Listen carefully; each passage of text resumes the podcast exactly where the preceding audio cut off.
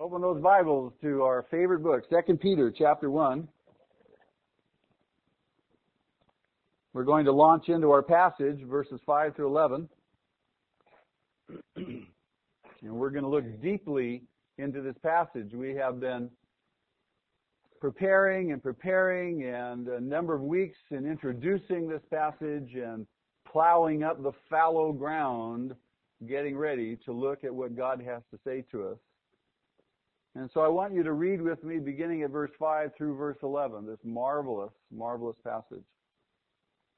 Peter says, for this very reason, and we'll look at that, you might want to underline that phrase, for this very reason, make every effort to add to your faith goodness, and to goodness knowledge, and to knowledge self-control, and to self-control perseverance, and to perseverance godliness, and to godliness brotherly kindness, and to brotherly kindness love. For if you possess these qualities in, now notice this, in increasing measure, they will keep you from being ineffective and unproductive in your knowledge of our Lord Jesus Christ. But if anyone does not have them, he is nearsighted and blind and has forgotten that he has been cleansed from his past sins. Therefore, my brothers, be all the more eager to make your calling and election sure. For if you do these things, you will never fall, and you will receive a rich welcome into the eternal kingdom of our Lord and Savior Jesus Christ. How many want a rich welcome into that kingdom? How many want to hear, well done, good and faithful servant?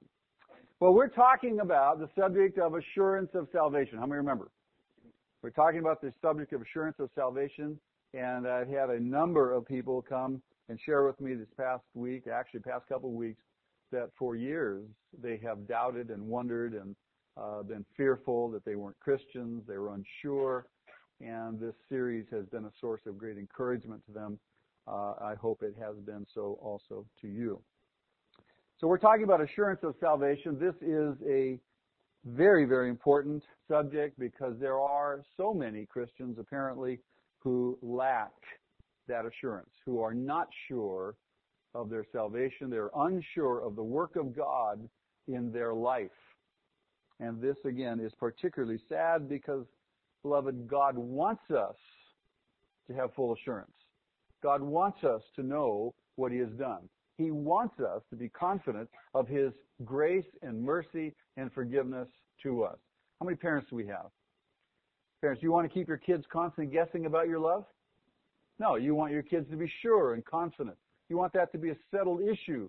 So it's a platform for them now to begin to launch out and live their life, a platform of security. Does that make sense? The same thing is true of God in our lives. In Hebrews chapter 6, verse 11, uh, God wants us to make our hope sure. The writer to the Hebrews says that. Remember, the Hebrews were, were a, a congregation of people, some of which had not come fully into faith. And there are those number of warning passages throughout that letter that, that urge them to come fully to faith. He wants us to be, to make our hope sure. In Hebrews chapter 10, verse 22, uh, he wants us to draw near to him with a sincere heart in full assurance of faith. God wants us to be confident. In 1 John chapter 3 verse 19, John says much the same thing. Uh, God wants us to set our hearts at rest, not to be anxious about our salvation, our eternal destiny. And in Colossians chapter 2 verse 2, he wants us to have all the riches of the full assurance of understanding. Nothing lacking. He wants us to come in and enjoy fully that which he has already done and prepared for us. Remember in uh, we looked at uh, 1 Corinthians chapter uh, 1 last week, chapter 2, and uh, Paul said that uh, no eye has seen, no ear has heard, no mind has conceived of that which God has prepared for those who love Him. You can't even begin to comprehend what God has prepared for us. And He wants us, as much as we're able, to enjoy all of His grace and all of His love and His abundance beginning now. I came that you should have life and have it to the max. Didn't He say that? All right. So, every Christian, let me just make a generalized statement. Every Christian would you agree with me, should enjoy the reality of his or her salvation? Should we enjoy that? Absolutely, that's right. Every true Christian. And not to have that assurance. Now think about this. Not to have that assurance of salvation is to really live in doubt. It's to live in fear. It's to live in a certain form of spiritual depression or spiritual misery. God does not want us to be depressed people. He wants us to know without a shadow of a doubt what He's done for us. Not living in fear, not living in doubt. If you lack assurance, if you're always wondering, if you don't know when you've fallen short, if you've fallen short, how you've fallen short, if that if that's going to throw you off in terms of your salvation, you never have confidence. And not to have confidence means that you're unable to delight in God. Do you suppose that God wants us to delight in Him? Oh my. Oh my, certainly. He's our heavenly what? Father. And He wants us to delight in Him. He wants us to, to come to Him. He wants us to enjoy as well as obey. And if you don't have confidence, if you don't have assurance, then you're not going to be able to delight in Him. And you'll be unable to enjoy the anticipation of all of His promises. I remember growing up as a little kid, when I was uh, just a youngster, Disneyland first opened. And uh, I'll never forget, my parents had promised to take us to Disneyland. It just opened. And, uh, and we, I lived in a neighborhood over here in Manhattan Beach where there were just tons of kids. And, and so a whole bunch of families were getting together and all the parents were taking all the kids. You could cut the anticipation with a knife. They had a date. They told us when they're going to take us. We wake every, up every morning and say, what? Is today the day? Are we going today? Are we going today? Right? we enjoy the anticipation of the promise of going to Disneyland. And beloved, God wants us to enjoy the anticipation of the promise of eternal life in heaven and all of its glories. But if you have not assurance of salvation, you're not going to enjoy that. You're going to constantly be fretting and wondering and worrying. Am I doing enough? Am I doing enough? Am I good enough? Am I good enough? When in fact, you're never good enough. Isn't that true, Anthony? Never good enough? We trust in whose goodness? Christ's goodness. Amen. All right. Jay, give him a high five. You got the right answer. All right. You know, the disciples are doing good over there, Mike. If I'm if I'm to enjoy, if I'm to enjoy, now think about this, all that is mine in Christ, then I have to know that I'm in Christ. Right? If I don't know I'm in Christ, I'm not going to enjoy anything that's promised to me. Now, Peter is very, very concerned that his readers and then every succeeding generation of the church would read this letter. He is concerned that we enjoy assurance. This is his main, one of his main themes in this letter. The dominant theme, remember, is found in chapter 2. The dominant theme is that of addressing false teachers false teaching. He describes, devotes all in chapter 2 to describing false teachers, and he does so in a very graphic way, in very clear terms. But chapter 2 is surrounded by other teaching. Now remember, we have to keep in focus the central theme of this letter, and that is false teachers. But chapter 2 is surrounded by other teaching that is directed at successfully countering the false teachers. In other words, in chapter 1 and in chapter 3, Peter tells believers how to be equipped to deal with false teachers. We should want to know how to be equipped.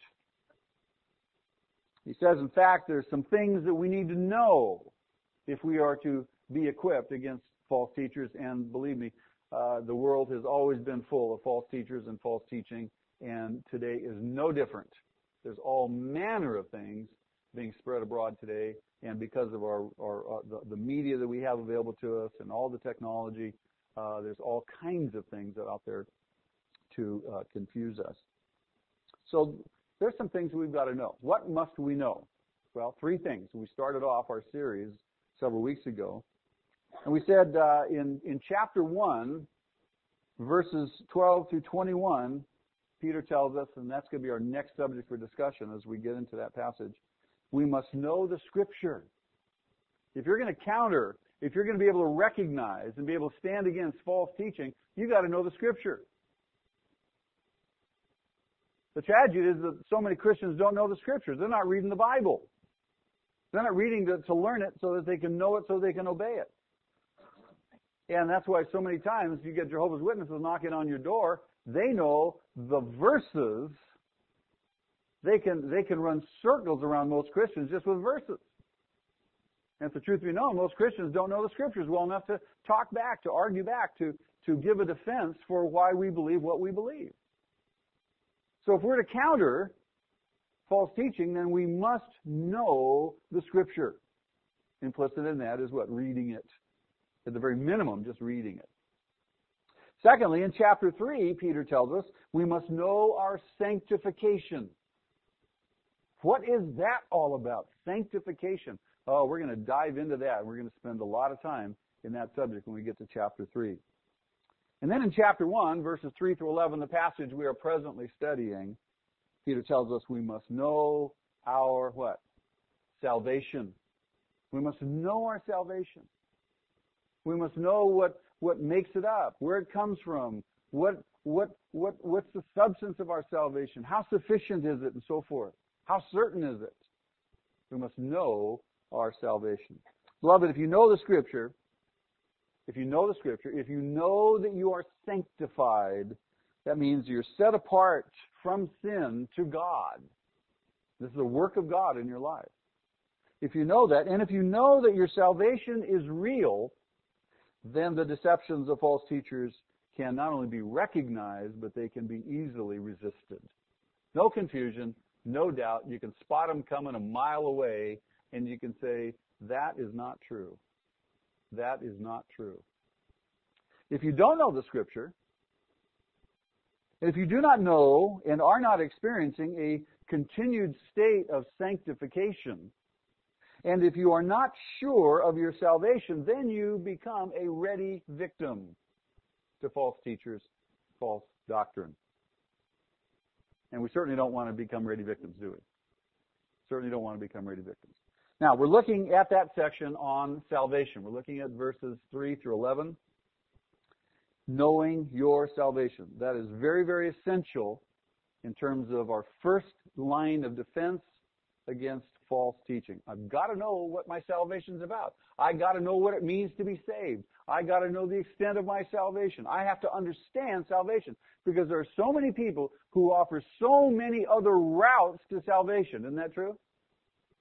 all kinds of ways to get to God, all kinds of ways to uh, uh, get to heaven or nirvana or some crazy place. And so we want to know about our salvation. Beloved, if you have on, or Paul says, he says it in Thessalonians and he repeats himself again in Ephesians, if you have on the helmet of the hope of salvation, then when Satan throws his his uh, his uh, his lies and his deceptions at you, uh, they will just, quite frankly, bounce off. You will be able to thwart them when he comes against you to make you doubt doubt God's work. Then you can easily, easily resist them. You are protected from false teachers if you have on that helmet of the hope of your salvation. You're protected from false teachers. You're protected from demon spirits. Isn't that glorious? So many people are worried and wondered about demons and demons and demons. If you've got on the helmet of the hope of salvation, guess what? Demons don't have an effect on you. Satan himself doesn't have an effect on you. This is why it's so important to know the truth. Jesus said, if you know the truth, the truth will what? Set you free. You, they can throw all the onslaughts at you that they want. But beloved, if you have on that helmet of the hope of salvation, uh, you are protected. So the first line of defense is that you must know your salvation. And again, this is so redundant, and we're talking about this again and again and again. And believe me, um, I believe it's absolutely critical because again, there are so many Christians and even some in our own church who are still not yet sure about their salvation. So we're revisiting this. Verses 5 through 11 as we look at those verses, speaks now, Peter speaks to the certainty of our salvation. What does he speak to? The certainty of our salvation. I don't know if I gave you a blank for that, but if I didn't, write that down. In, in verse 1 of chapter 1, uh, Peter wrote about the source of our salvation. What is the source of our salvation? God. Thank you very much. Somebody knows. God is the source of our salvation. Are we in agreement? Okay. It's not my works. It's not my good looks. It's not because I'm having a good hair day. It's not I'm a nice guy. None of that is the source. It's not that I'm religious. It's not that I walk down and put money in the bucket. God is the source of my salvation. And we went on and we looked at verse 2 and we said that, that there, there's substance, that our salvation is substantial. And the substance of that salvation is the truth, is the truth of God and Jesus Christ. And knowing Him, epignosis, the intensified form, uh, form of the word for knowledge, epignosis, it means to, to have full knowledge, complete knowledge, intensive knowledge, if you will, and that is the knowledge of relationship. It's not just knowing the cursory facts. And then we looked at verses 3 and 4, and verses 3 and 4 dealt with the sufficiency of our salvation. How sufficient is that salvation that we have received? How sufficient is it? And now in our section, verses 5 to 11, we're dealing with the certainty of our salvation. And beloved, this is crucial if we are indeed to withstand the onslaughts of false teachers. Why? Because false teachers will always try to tell you another way of what? Salvation. That's right. Another way of salvation. But if I know where I stand in terms of salvation, and there is no question, then there is no attraction to me from false teaching. None whatsoever. I don't need to hear somebody, somebody else's gospel. I know the truth. I know the good news of Jesus Christ. Now, as we look into this passage, I want to just recall your attention back to verses 3 and 4. In verses 3 and 4, we saw that uh, Peter tells us that we have most of everything that we need, right? What do we have? We have everything we need. We have been given, this is, this is absolutely remarkable. We have been given everything we need for what? Life and godliness. Do you suppose anything is left out? No. Everything means what? Everything. That's right. Everything we need for life, to live life, both here temporally and forever, everything we need to be the kind of people God intends for us to be, both now and forever, we have already been given by His divine power. Wow. Wow, isn't that rich? That's the sufficiency of our salvation. That's how sufficient our salvation is. And yet, you go on now to verses 5 to 11, and look at what he tells us. This is mind blowing. And yet, Peter says, we have to do everything that we can possibly do to add to what Christ has done. You say, wait a minute. How can you add to what Christ has done? Has Christ given me everything? He's given me everything, hasn't he? And yet verses 5 to 11 says what? Now add to it. Question.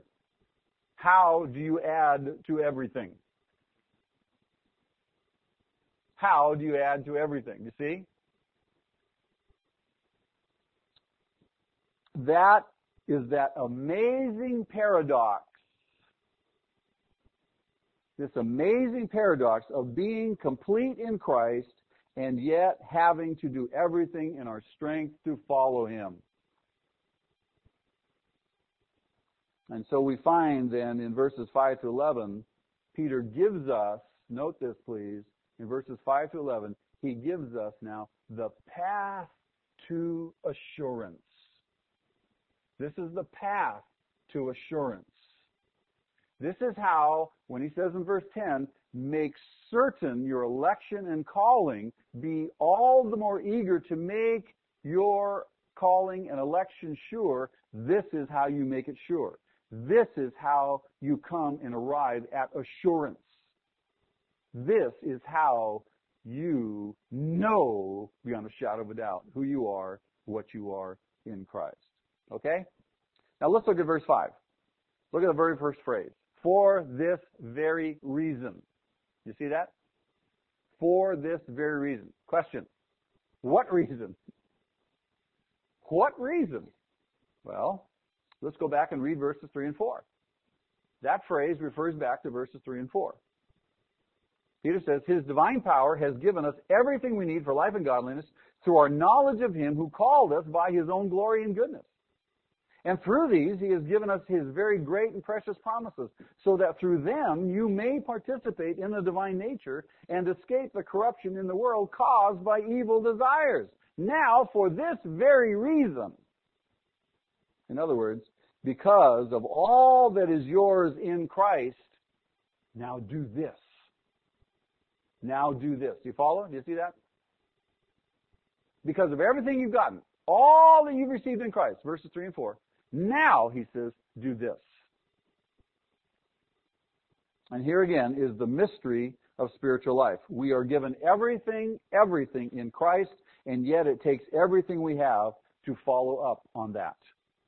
Everything. We are called upon to give, now note this, maximum effort. Do we give maximum effort at anything? the truth be known, probably not. But he's calling us to give maximum effort. And this is the most important thing that you and I can do in response to what Christ has done for us. Give maximum effort. And you see, when you are doing this, the false teachers have nothing to offer you. Nothing to offer you. Not at all. So, for this very reason, for this very reason, because of all that we have in Christ, let's add to it Let's add to it in order that we may enjoy its benefits. And what's its benefit? Assurance. Assurance. How many want to be absolutely, totally sure that you have everything, everything you ne- is necessary for life and godliness? How many want to be? No doubts. Sure. The only way you're going to be absolutely sure is if you add to what Christ has done the next verses 5, 6, and 7, the things that Peter tells us. And verse 5 calls for a diligent effort, maximum effort. He says, For this very reason, make every effort. Make every effort. And literally, if you were to translate it directly from the Greek, it would translate this way bringing in all diligence. Bringing in all diligence. Now, now I want to break these verses up into four sections, by the way before I forget, I want to tell you about this. There's four subsections to uh, verses 5 through 11. Let me give them to you. The first section, we're going to study the first two this morning and the last two next time. The first two, uh, the effort prescribed. So Peter's going to prescribe for us the effort that's necessary that we have assurance. Secondly, the virtues pursued. What are we to pursue? to ensure that we have this assurance. There's an effort and there's something to pursue, be pursued, and those are the virtues he lists. Thirdly, the options presented. What are our options? And fourthly, the benefits promised. What benefits then will accrue to us? But let's start with the first one. What's the first subset? The effort prescribed. What effort? What, what effort is, are we being called upon? Now, as a sidelight to this, as we, as we think about the effort and we begin to study this effort issue in verse 5, you might think that after verses 3 and 4, after he says that we have everything we need, God has given us everything we need for life and godliness and so forth, and we have all of his promises, you might think that the very next statement might be, so let go and let God. Right? He's done it all. He's given us everything. Now, this is where some people's thinking goes off. Why? Because they've not read the Bible. They don't understand what God says. We don't say, well, I've got it all, so shoot. Hey, kick back, relax, enjoy yourself, let God, right? Do we say that? We're tempted to. Can't, I can't tell how many times I've heard that or had that intimated, in other words. No, just the opposite. Just the opposite. The effort prescribed in verse 5 again the effort prescribed if you're a Christian. Get ready. Here it comes for every, for this very reason. Make every effort to add to your faith. Every effort. That's the effort prescribed. That's the effort prescribed. Because of God's saving work in us, and because of its complete sufficiency, it's like Paul, when Paul says what he says in Philippians chapter 2, verses 12 and 13. How many are familiar with those two verses? Philippians chapter 2, verses 12 and 13. He says, continue to what? Work for your salvation, right? So he says? No, he says what? Work it out. Work it out. That's the same thing that Peter is saying here. You have it. God has put it in. Now you what? Work it out. So the very thing that Paul says there, Peter says here in our passage. Different words, same idea, same implication. If you've ever wondered, how does one work out their salvation? This is how you do it. Peter gives us much more detail in verses 5 through 7. Okay? So God put it in you. You work it out. It's all there. Takes away all of our excuses, doesn't it, Nancy? No excuses. We can't say, oh, I can't do that. Yes, you can. Are you Christian? Yes. Okay. Has God given you every resource? I talked to a couple last night, late into the night after the service last night. Marriage is just a mess. They've been at each other's throats for 10 years. She's up to here, she's out of here. He's angry, he's yelling, he's screaming, driving her further away. So who do you think I focused on? Who? Who did I focus on? Let's vote. Let's vote. Who did I focus on? Did I focus on the wife? I mean, if you, if, I, if you think I focused on the wife, raise your hand. Real high, real high. Come on, you scaredy afraid. Laura, come on. Did I focus on the husband? Yeah. Why is she out of here? It's his fault. So I began to tell him what he has to do. He sat here and listened to the same sermon last night. I said, Are you a Christian? Yes. Has God given you everything you need for life and godliness?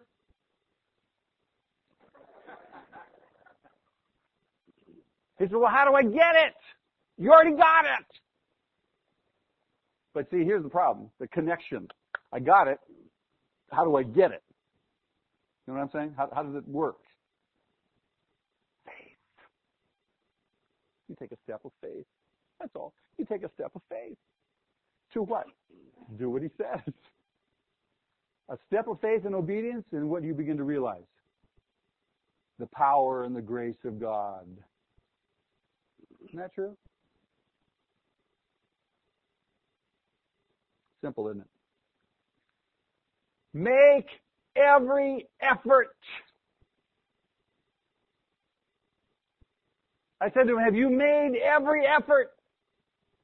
I said, yes. He said, yes, I did. I said, no, you haven't.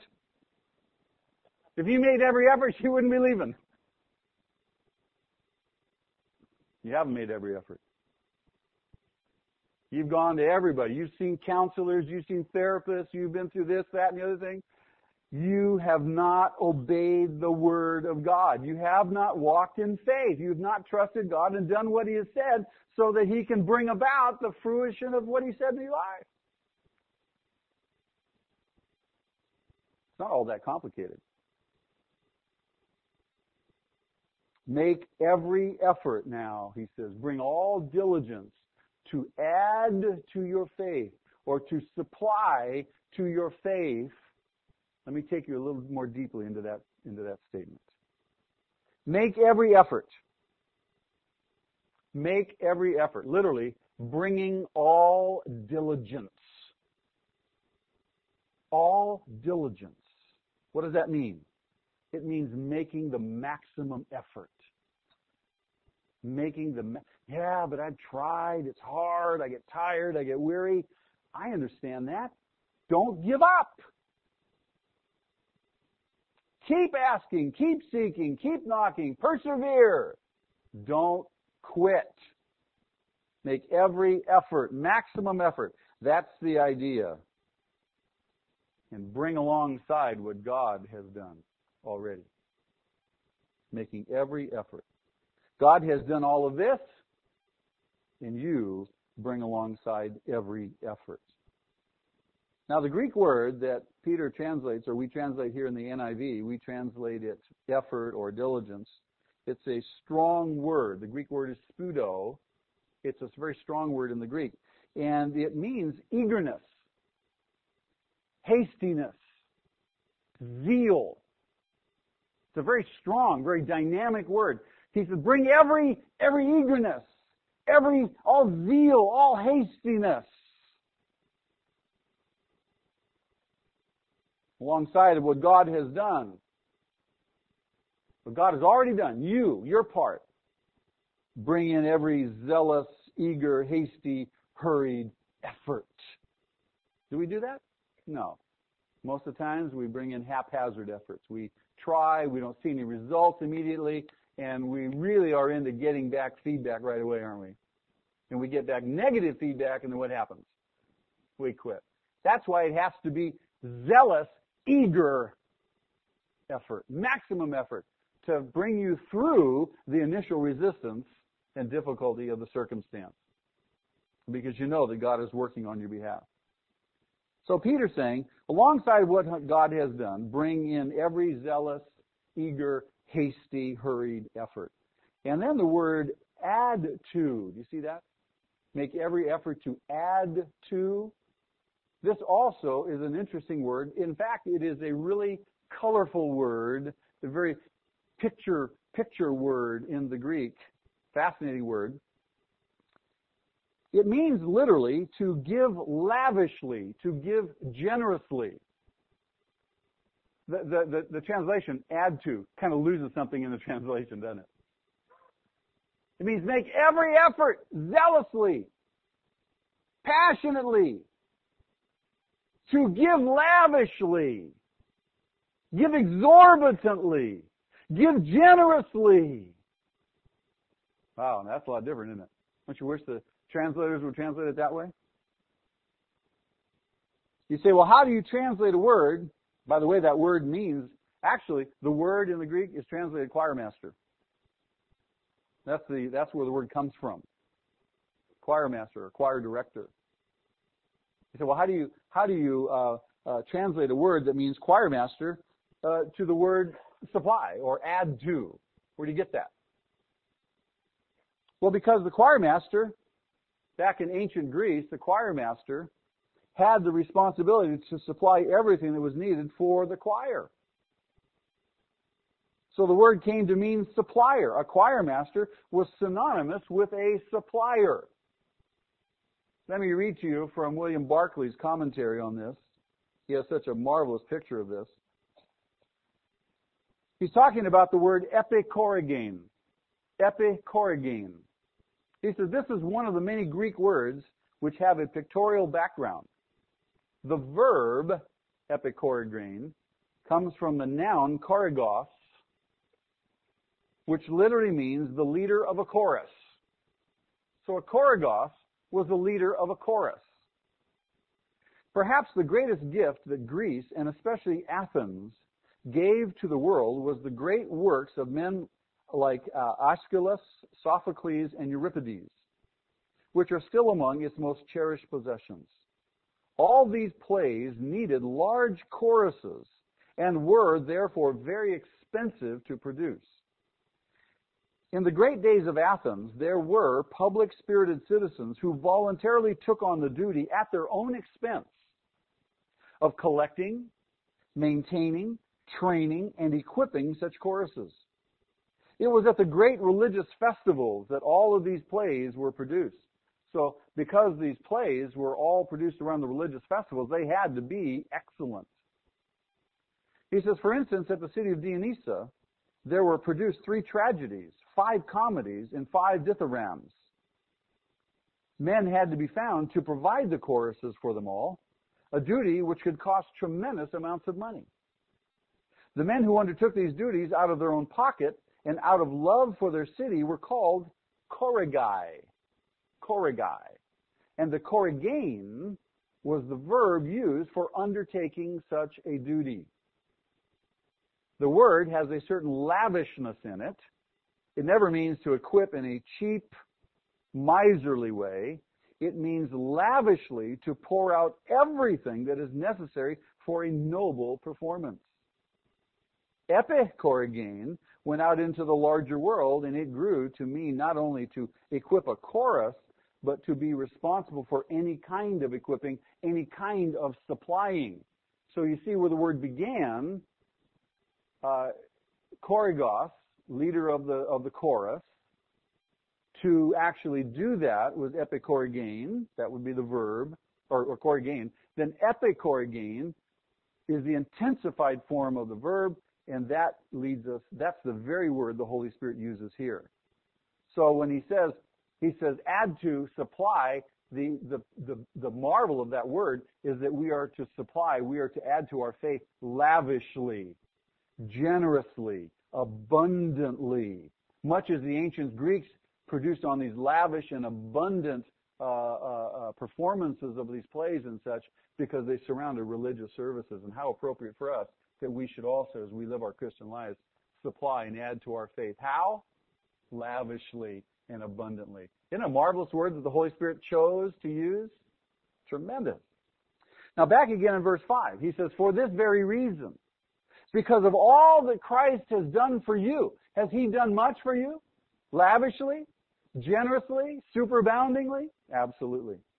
He says, supplying all diligence or making every effort, add to lavishly, generously, not in a cheap, shallow, or miserly way at all. He says, and then now comes this next little phrase, add to what? Your faith. Add to your faith. Now faith is assumed here. Faith is assumed here.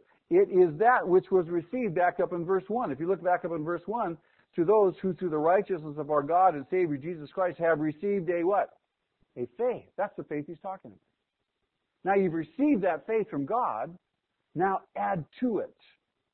How should we add to it? Lavishly, generously, abundantly.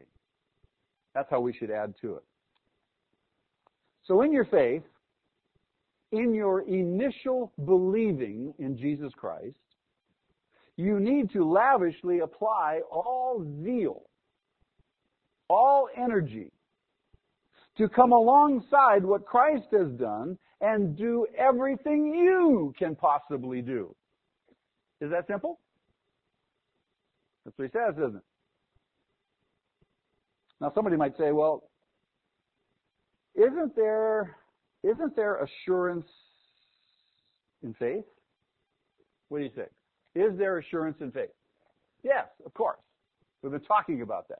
There is assurance in faith. The one who believes in Jesus Christ has every reason to be assured if you know you believe. True? And then the God of hope, says Paul in Romans uh, chapter 15, verse 13, the God of hope can fill you with all joy and all peace in believing. So there can be joy, there can be peace just in believing. Now pay attention.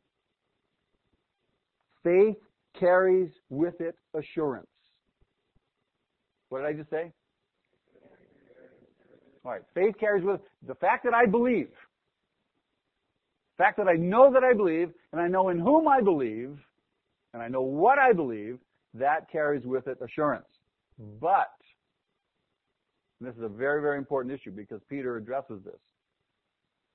I don't believe that initial saving faith will continue to yield the fruit of assurance unless the effort is made to be obedient to what Peter says in these following verses. You may enjoy that assurance initially. You may be excited. You may have the fullness of peace and joy initially.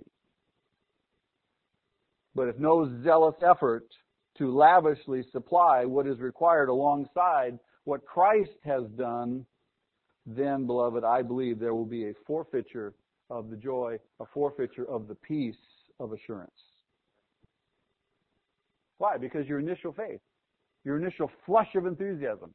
How many Christians, how many older Christians have you met? I've met tons over the years who said, Oh, I'd like to be around those brand new believers. Why? Because they're so excited. They're so on fire. Why are they so on fire? Because they know what God has done. They're excited. They're experiencing this new life. There's a joy and a peace and enthusiasm and about their faith. And as you get older in the Lord, you lose that peace and joy and excitement. You kind of settle in to a kind of plodding along in your Christian faith. God doesn't mean for that to be happening to any of us. He wants us to be full of joy and peace and assurance. And in order to do so, I believe that's why Peter writes what he writes. There is a prescription given here. There's a prescription given here, and that prescription is to make every effort to add these things. The fullness of assurance, listen carefully. The fullness of assurance is the product of zealous effort to tap the full supply of spiritual virtue and lay it alongside the full supply of God's gracious provision. And so full assurance comes to a believer who follows that prescription. Let's look. Let's look at those at those virtues. What am I supposed to do? What does a believer need to pursue exactly in his or her life? What is Peter calling us to? To lay aside our faith. Well, look at, look at verses 5 through 7. How many virtues are there, by the way? Anybody know? Did you count them? Seven virtues. You've already answered one of the questions in your daily hope. Seven virtues. Now, these virtues, as I talk to you about them, they are incredibly, incredibly interdependent and intertwined with each other. Let me explain to you what I mean. These virtues, each, are embodied somehow in the previous one. Now, in the, in the, English translation, it's add to, add to your faith goodness, and to goodness knowledge, and so forth. You see that? That's a, that's a simplified translation. In the Greek, the word, it's not add to, it's in. The preposition in is used, which makes it a little bit more complicated and a little bit more complex in how these virtues interact. And I want to try to explain that to you. The idea in the Greek language to develop one virtue in the exercise of another. So as I'm exercising one of these virtues, I'm simultaneously developing the next one. Do you follow? Each new grace springing out of the attempting and the perfecting of the other. It's not just a simple layering on top. Okay, now I'm gonna now I'm gonna add knowledge. Now I'm gonna add no no no. It's much much more dynamic than that. It's not a static process. It's a dynamic kind of process. Let's look at the first one. What's the first virtue? Goodness. If you have the NIV translation, it's translated goodness. Some of the other translations, is translated virtue or moral excellence. So goodness, virtue, it carries with it the idea of moral excellence. Add to your faith lavishly, zealously. What should you add? Moral excellence. Because of what Christ has done, this is what you do now. Your first step in receiving after you receive Christ, you add to your faith what? Moral excellence. Moral excellence. The Greek word is arete. Arete. And uh, in classical times, the word was used to mean the God, and I love this definition, the God-given ability to perform heroic deeds. Don't you love that? God has God given us the ability? Absolutely. To perform heroic deeds. This is a heroic deed. Would you agree? In classical Greek times, that's what the word meant. The God-given ability to accomplish and to perform heroic deeds. It came to mean the quality of someone's life which makes them stand out as excellent. Excellent. Not just good. Excellent. Excellent. It's a term of moral heroism. It was usually used to refer to the proper and excellent fulfillment of something. Let me give you some examples. The Greeks would say that a knife was arete if it cut sharply and cleanly.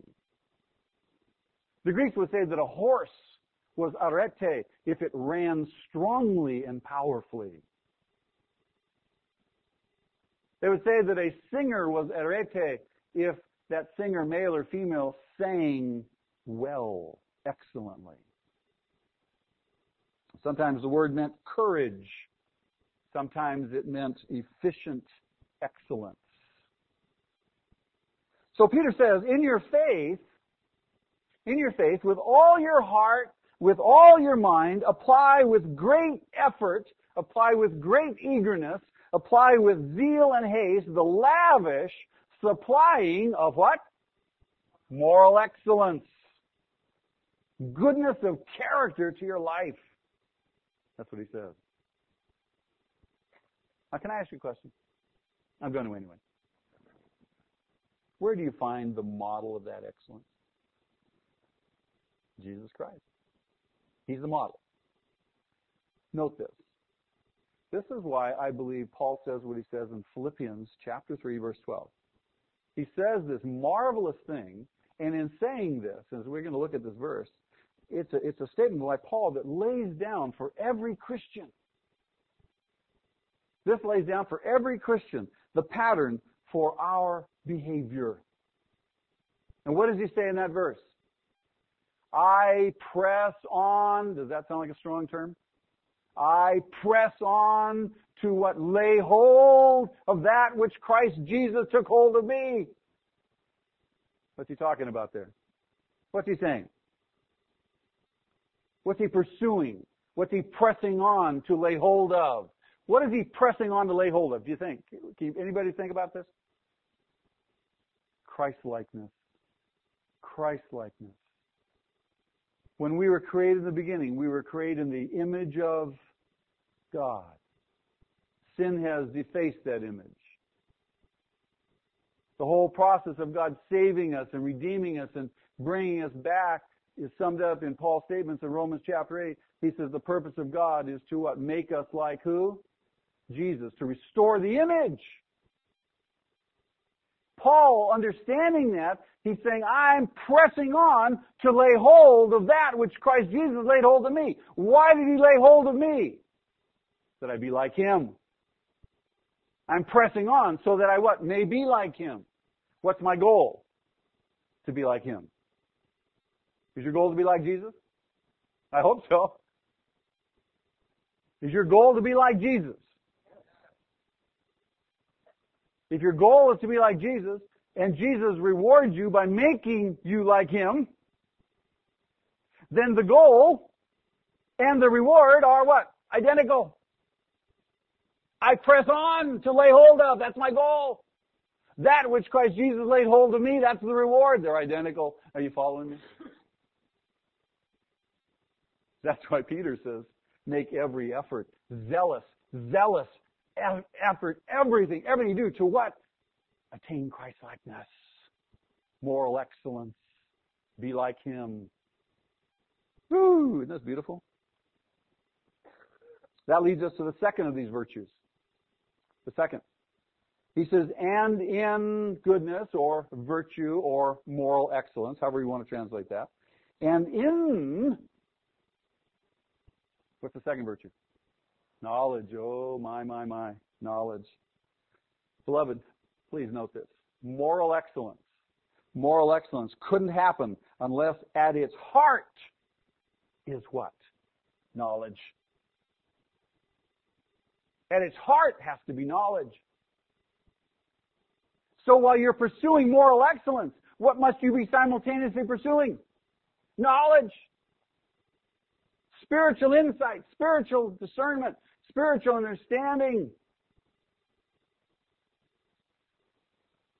And so we want to pursue virtue. We want to pursue goodness. We want to pursue moral excellence, understanding that in our goodness there must be spiritual knowledge. There must be spiritual discernment. We must know before we can live. Write that down.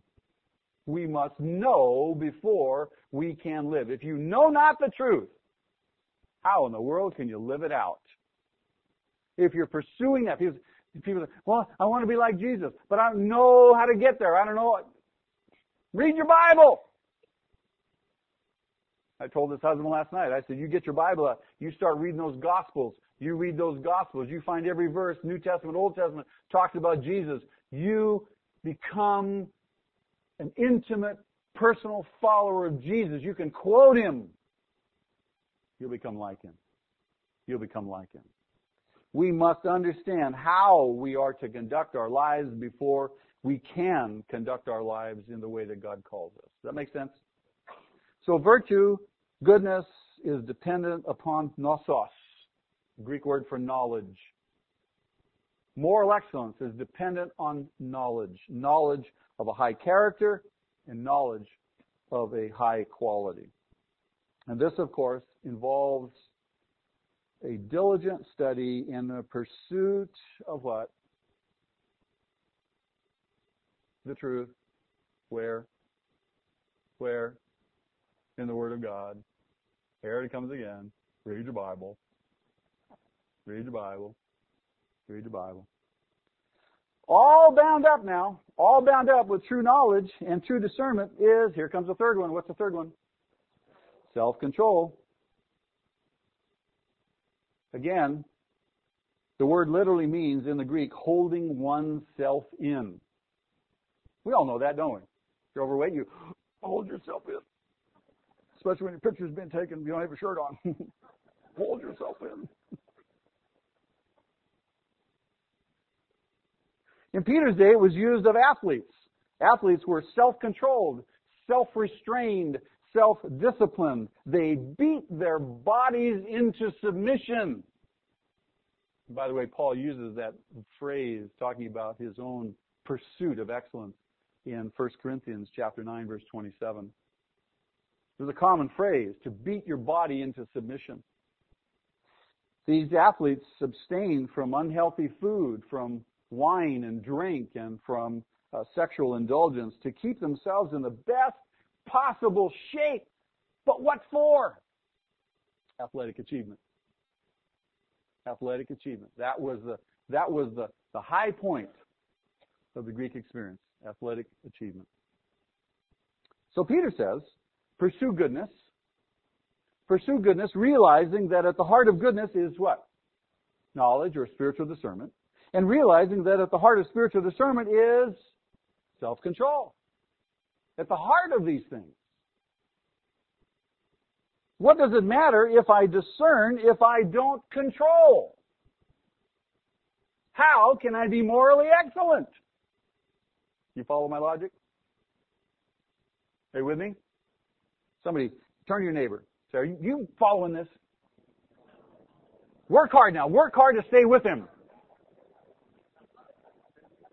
All right. Some of you are dozing. Some we were going like this.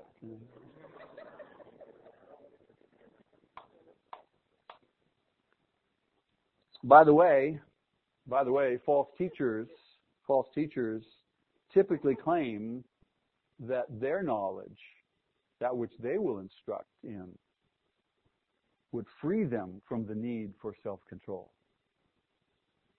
Yes.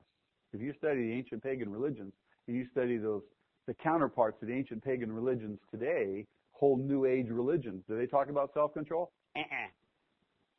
Not at all. They preach license to indulge. Have it your way. Right? Have it your way. They were greedy, they were exploiters, they followed their own lusts, and Peter will say much about that when we get into chapter 2. They, false teachers, restrained nothing. But Peter reverses that and he says, any theology, Any theology that divorces itself from faith, or I should say, uh, divorces faith from conduct, is heresy. There ought to be a direct connection between faith and conduct. Anything less, lacking self-control, is heresy.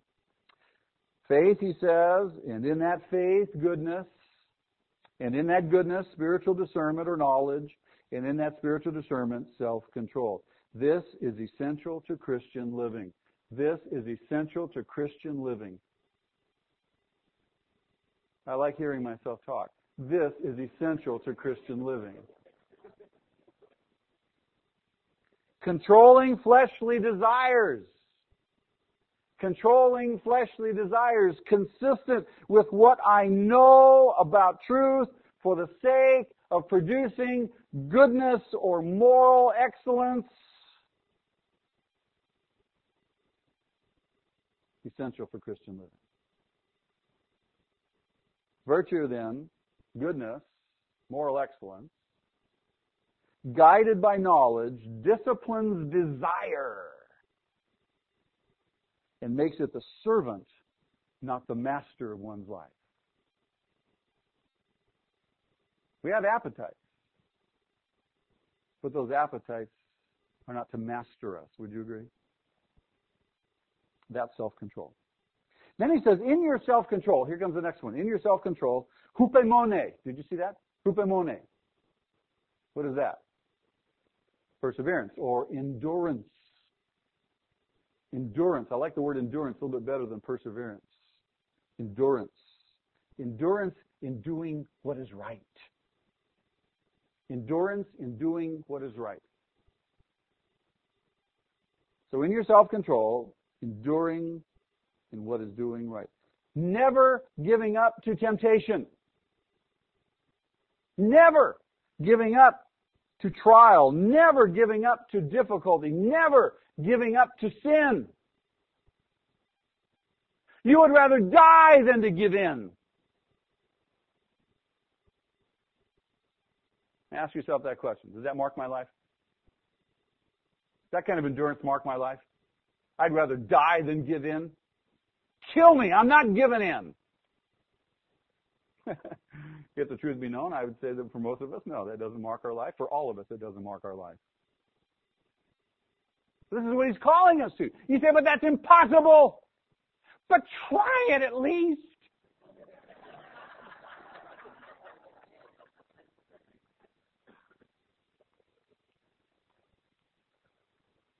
At the heart of this enduring, persevering virtue is the next one, number five. What is that? Eusebia is the Greek word, Eusebia. Translated godliness. This is a marvelous word. Let me fill out your understanding of this word that the Holy Spirit chooses. It means a practical awareness of God in every area of life. Ooh, let me say that again.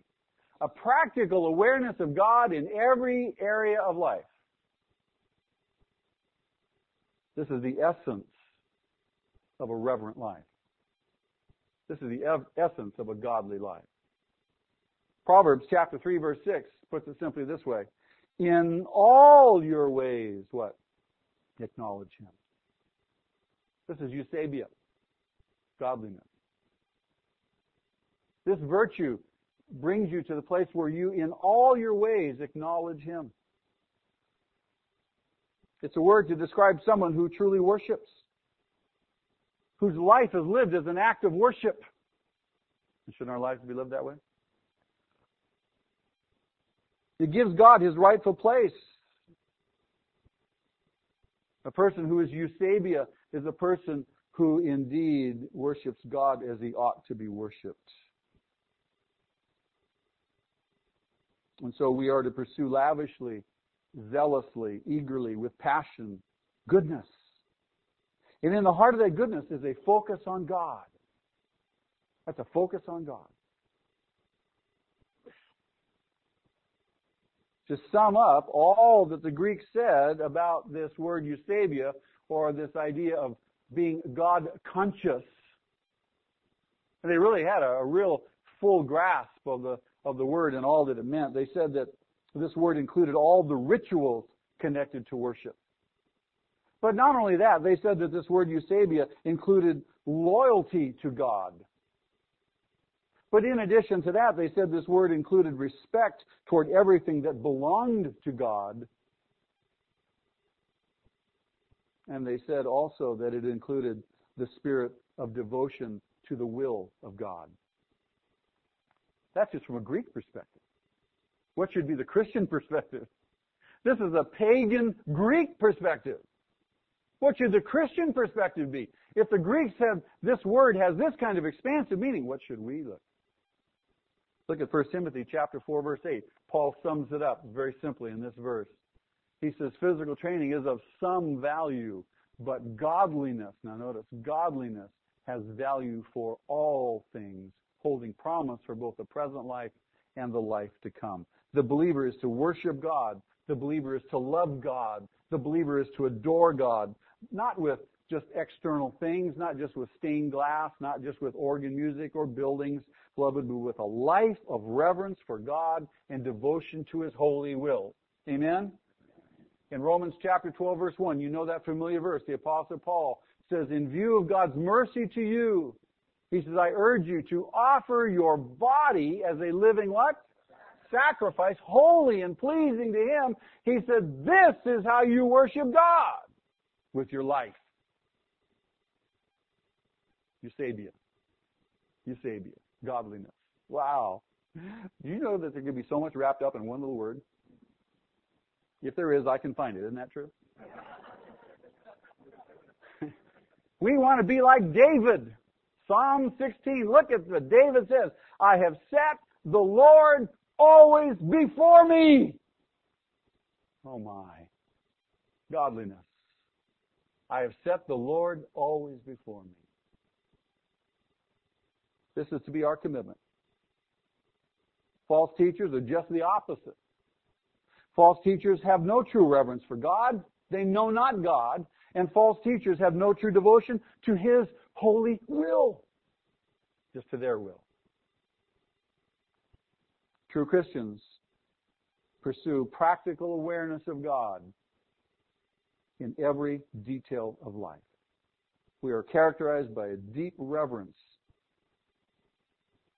for God which leads to leads to courageous, steadfast, joyful, self-control under temptation, built on spiritual discernment in the pursuit of moral excellence. And then the sixth virtue in verse 7, the sixth virtue. What's that? Brotherly kindness. Brotherly kindness. Philadelphion. How many have heard of that? That's right. The, the city of brotherly love, brotherly affection, friendship, mutual sacrifice for each other. Note this, please. At the heart of godliness, at the heart of Eusebeia, just as in all these other virtues, at the heart of godliness, the heart of reverencing God is loving each other. First John. First John chapter 4. John puts it very simply. He says, if you love God, you will love each other. You'll love each other. See, if you love God, if you're Eusebeia, if you adore God, if you worship God, the outflow of that is what? You have to, of necessity, then love your brother. Brotherly kindness. So if you are a true worshiper, if you are really Eusebeia, if you are truly godly, if you're truly reverent, you will show affection towards your brother. And those two things are really inseparably linked. Let me show you again. What is what are the two great commandments? What's the first one? Love God with your whole heart, mind, soul, and strength. And the second, Jesus says, is like the first. They're inseparably linked. You must also then what? Love your neighbor as yourself. He says, he says, all the law and the prophets are contained in those two commandments, the commands of love. If you just look at the Ten Commandments, the first half of the Ten Commandments talk about loving God. How do I love God? Ten, first half of the Ten Commandments. Uh, second half, Ten Commandments talk about loving your neighbor. And then he says, and in your brotherly kindness, here comes the last one. And in your brotherly kindness, love, love. How many know the Greek word for love? That's right, agape. Agape. Agape. Is that right, Stephanie? How do you pronounce it? Agape or agape? Agape? That's good? All right. Stephanie is my Greek scholar. True Greek, full-blooded Greek. Speaks and understands it fluently. Always checking on me. Agape. Sacrificial. Selfless. This is the love of the will. This is the love of choice. This is the love of volition. It is not the love of emotion. Well, I don't love you because I don't feel like it. I don't care if you feel like it or not. That is not the issue. This is the love of the will, of emotion. I will love you. I love you because I choose to love you. Isn't that great? Ooh. This is the highest virtue, isn't it? This is the highest virtue. This is the, the summum bonum of Christian living. This is what Paul calls the greatest thing love. At the heart of my worship toward God is that accompanying kindness towards my brother. At the heart of that kindness toward my brother is the love of God poured into my heart by the Holy Spirit that's been given to me. That's where that love comes from. There's the pursuit. There's the pursuit. We pursue goodness. We pursue virtue. We pursue moral excellence. That means being more like whom? Jesus Christ. Diligently, zealously, with all of our energies, with all of our strength, we apply ourselves to a lavish degree to lay alongside what Christ has lavishly already done for us, the maximum effort in the pursuit of these things. That sums it up, doesn't it? The first thing is we pursue virtue. We pursue goodness we pursue moral excellence. Spiritual heroism, if you will. Which means that we really are pursuing love, the highest and the noblest kind of love. Which will then be reflected in kindness to others. Rising out of a deep reverence for our beloved God, leading to a courageous, steadfast, joyful self-control under temptation, built on spiritual discernment and the consuming, compelling pursuit to be like Jesus. When you think about it, it's just one big circle. It's just one big circle. It just keeps going and going and going and going. Increasing, increasing, increasing, increasing. At its foundation is what? Faith. And it culminates in love. It culminates in love. What a pursuit. What a pursuit. We have everything in Christ, he says, and yet we are to add to what we have in Christ with maximum effort. Moral excellence, moral virtue, practical wisdom, internal self-control, endurance in all temptations, God conscious reverence, brotherly kindness, and pervasive love to God and to everyone else. I think there's enough there to keep us occupied, don't you? Question. Question. Write this down. Write this down. What am I pursuing? What am I devoting the energies of my life to pursue? If not these seven virtues, then you're pursuing the wrong thing. If you're pouring all your energy into other things, and, in ignoring these seven virtues, you're pursuing the wrong thing. Peter says if these things are in your life, look at verses 8 and 9. He says if these things are in your life and increasing, you're going to be what? Fruitful. And you're not going to forget. You're not going to doubt. You're not going to worry about. You're not going to be forgetful and fearful of whether or not you've been saved. In other words, you're going to enjoy total assurance. Beloved, God doesn't want to take away your assurance. He wants you to enjoy it. He wants you to enjoy it.